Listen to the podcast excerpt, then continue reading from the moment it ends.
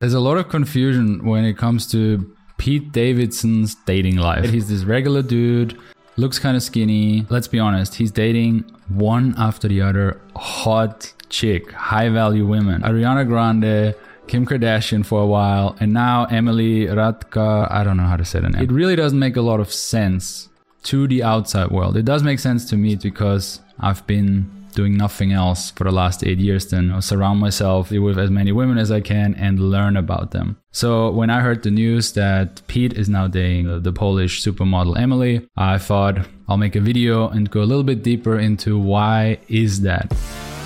Welcome to the Natural Lifestyles podcast with your hosts James Marshall and Liam McRae, where we will be diving deep into the issues of modern masculinity, seduction, dating, lifestyle design, sexuality, psychedelics, you name it. This is the Natural Lifestyles podcast.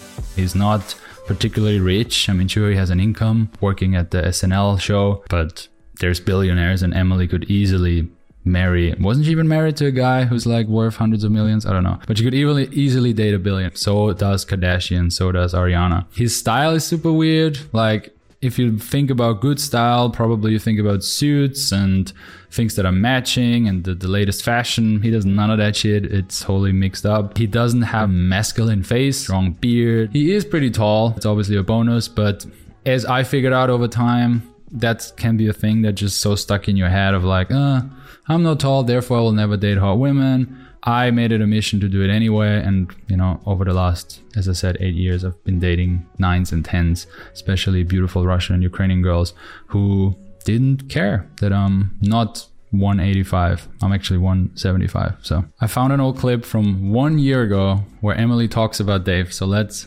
check what she had to say about him. I feel like only other men feel that way. Like Yeah. guys are like, wow, what's that guy got? And I'm like, I mean, he seems super charming. He's Yeah. vulnerable. He's Yeah. lovely. Great. His fingernail polish is awesome. Like, he looks good. There you go. He's great. All Yeah. right. Well, Yeah. I'm sold. I'm going to have him back on. good relationship um, with his mother. Yeah, great know. relationship with his mother. I know it's a lot to digest. Uh, she literally said things like, he's super charming. Okay, that makes sense. He's vulnerable. He's lovely. He has fingernail polish, a great relationship with his mother. And, you know, it's overall really hard to find guys like that. Now, is that the key, really? I have to be vulnerable and lovely and put paint on my nails.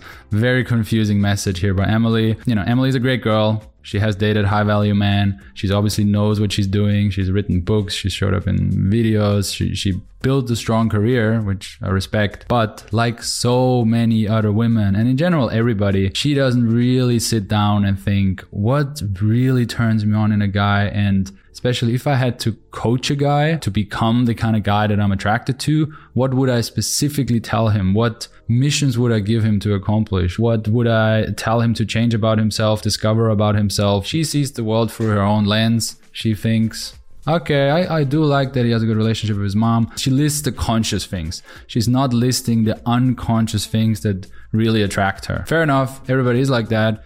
That's where guys like me come in who spend a lot of time thinking it through on a deeper level. I also had incredible mentors in my life who explain me stuff that takes decades to discover. So in this video, we're gonna actually find out what makes Pete so attractive. Number one, Pete has social freedom. He is socially free. This is an incredible thing, but also when it comes to dating and seduction. He doesn't give a fuck what anybody thinks about him. He's putting himself out there, which basically means he's able to say things that other people don't say. He's able to shut down that voice that we all have inside of us, which is like, you're not good enough. People will judge you. Don't do this. Don't wear this, and so on, which in general is extremely liberating. Think about it. And when it comes to dating, it is a superpower because of the fact that he's authentic. He can be really himself. Like when you listen to Pete talk, you don't think he's putting on a mask. You can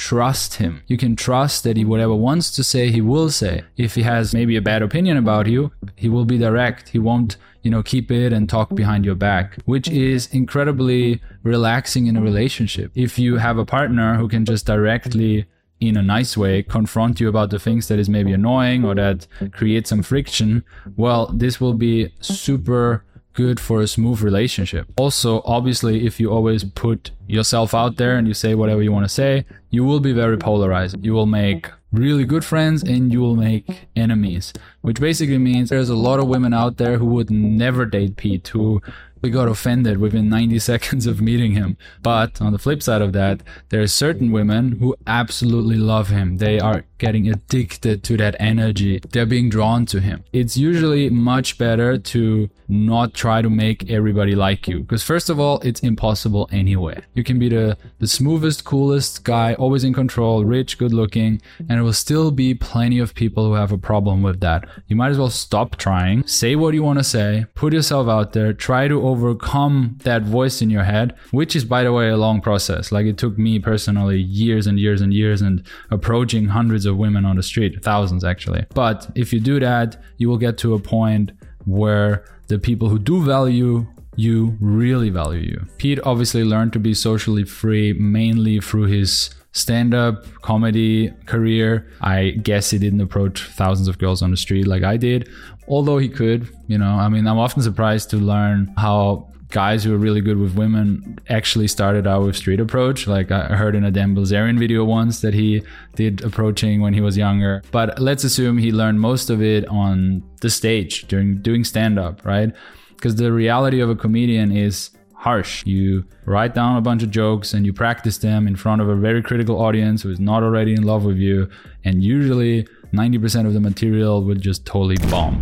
If you have been at a comedy club before, you will know what I mean. This is a harsh routine because in order to become good at this, which he clearly is, he's filling big rooms of people who want to come to see him do comedy. He had to perfect that process. He had to repeat and repeat and repeat, constantly push his head against the wall and fail and fail and overcome the fear of sucking. This is the reason why on our dating workshop on day one, we put the guys into situations where they're challenged with their social fears. I don't want to call it anxiety because it's not really clinical, but clearly where they have to confront it, where they have to do things that they their inner voice usually screams loud enough to not make them do it. Because most of us worry too much what people think about us. It makes sense. that We grew up in tribes, we want to fit in, we want to be liked, we have the need to be loved. Nobody wants to be excluded from their peers and their inner tribe and the people we value and who we love.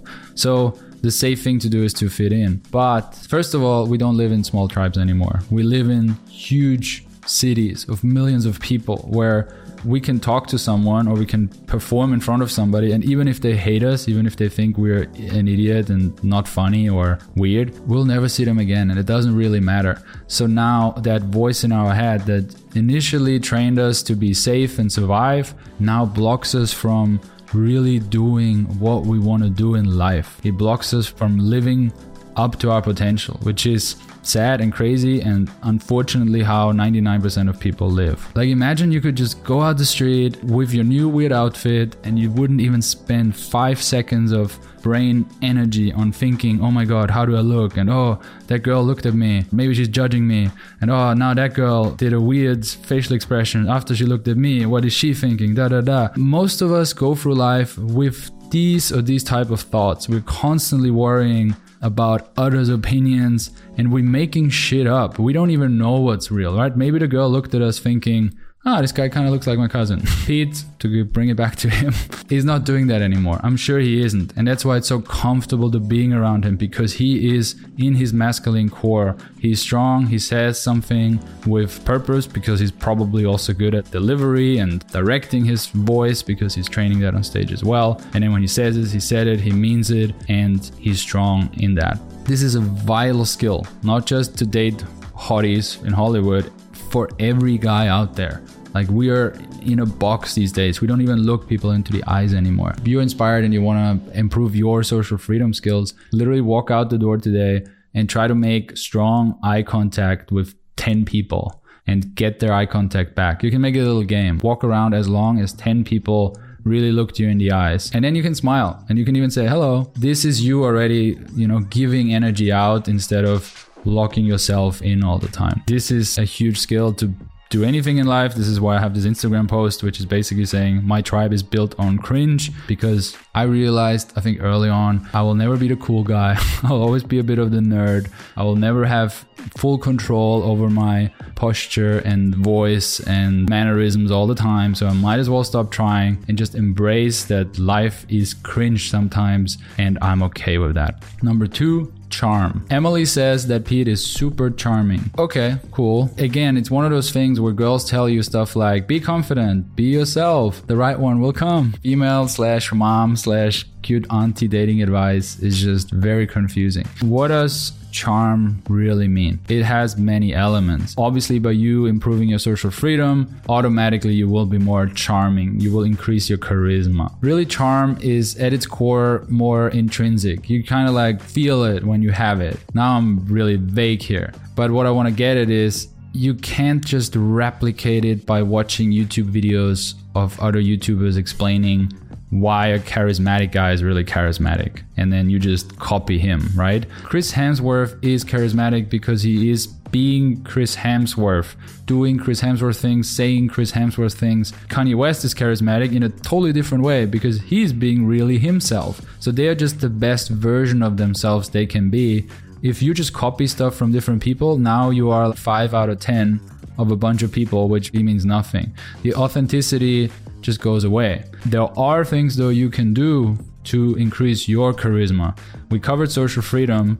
The other one is fear of rejection and overcoming that one. It's in the same category, and we have a clip here of Pete when he's already dating Kim, explains her how it was for the first time asking her for her number, and this is what she's saying. Asked for your number at the last minute, and you pretended that you couldn't give it to me because you had gloves on. I know. Will you ask me again this time? I, I don't have gloves on. Sure. It's a quite cute clip because it clearly shows it's not like easy for him. He doesn't show that oh I'm a I'm a man, I'm a baller. I didn't actually care, you know. He shows his vulnerability, which is incredibly strong. The misconception so many men out there have that being vulnerable as a man means you're weakly and a pussy. Being vulnerable is the strongest thing you can do because we all pussies inside. And you telling the world, hey, I'm being a pussy right now. I'm being open. I'm opening myself. Do you want to attack me? This is a good time to attack me. Do it. Is extremely strong. So, vulnerability means opening up, means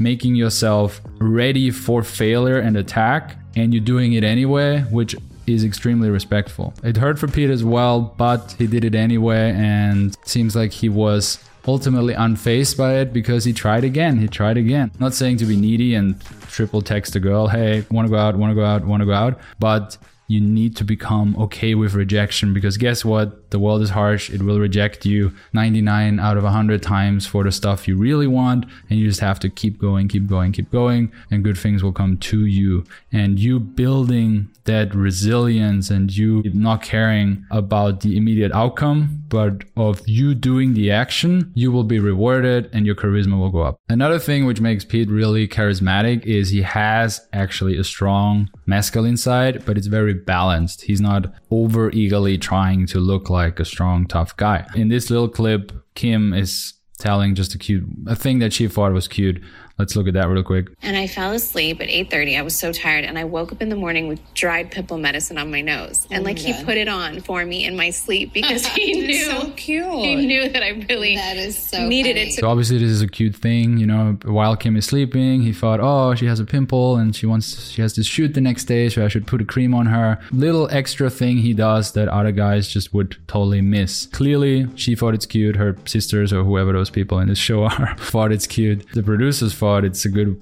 idea to put that meme out there. This is similar to, you know, pulling in a chair when a girl comes or opening the door and stuff like that. I see a lot of guys getting really messed up in these days and ages because of the overly strong feminism movement that is very loud, very attacking, and guys then automatically think, oh, all women are like that right now. Just because 0.1% of women say things like, "Oh, I can open my own door and I'm I'm totally independent. I don't need any man ever again. Fuck man, da da da." In my experience, this is just the loudest people. Which doesn't mean it's the majority of people. All of women, almost 99.9% of women, still really appreciate this form of masculinity, this caring way of treating your woman well, of seeing the little details, doing those little things. It's not about you being the absolute boss and buying her Ferrari and stuff like that. At the end of the day, she wants to feel comfortable with you. She wants to wake up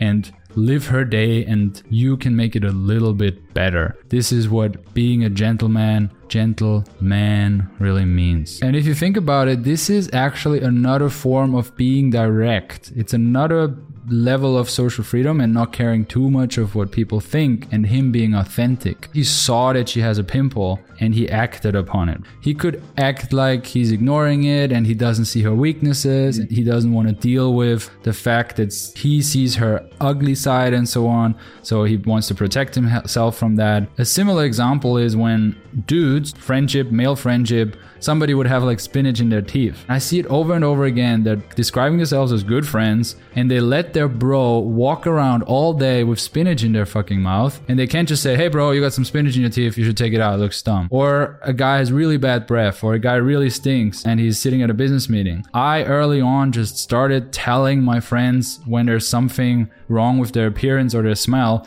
not because I'm an asshole, I get any joy out of it. Like, it still takes social freedom for me to do it. I don't want to do it, but it makes the tribe better. Him and Kim in this situation are their own little tribe. They are a couple, and he wants to make her look good, even though he needs to call out her ugliness. It's just a fucking pimple. We all have pimples, but you get the point. This is what makes it actually super strong. How do you learn that part of charisma? Really just being around women more and more and more. FaceTime is key in this case you cannot really watch YouTube videos on that stuff or read books. You need to surround yourself with women. You need to build a life and a lifestyle where women come into your, you know, proximity and it just takes time. Get female friends, choose a hobby that isn't just purely masculine, do more holidays, do activities that involve women, build a lifestyle that is attractive to women. So if you're a programmer who's also working from home, all your co-workers are male, and then you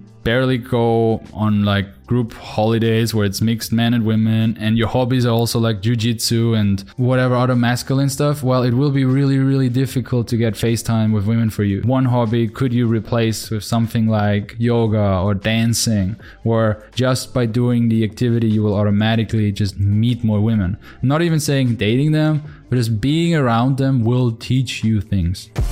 Thanks so much for listening to the Natural Lifestyles Podcast. Check us out on YouTube at The Natural TV. See you on the next episode.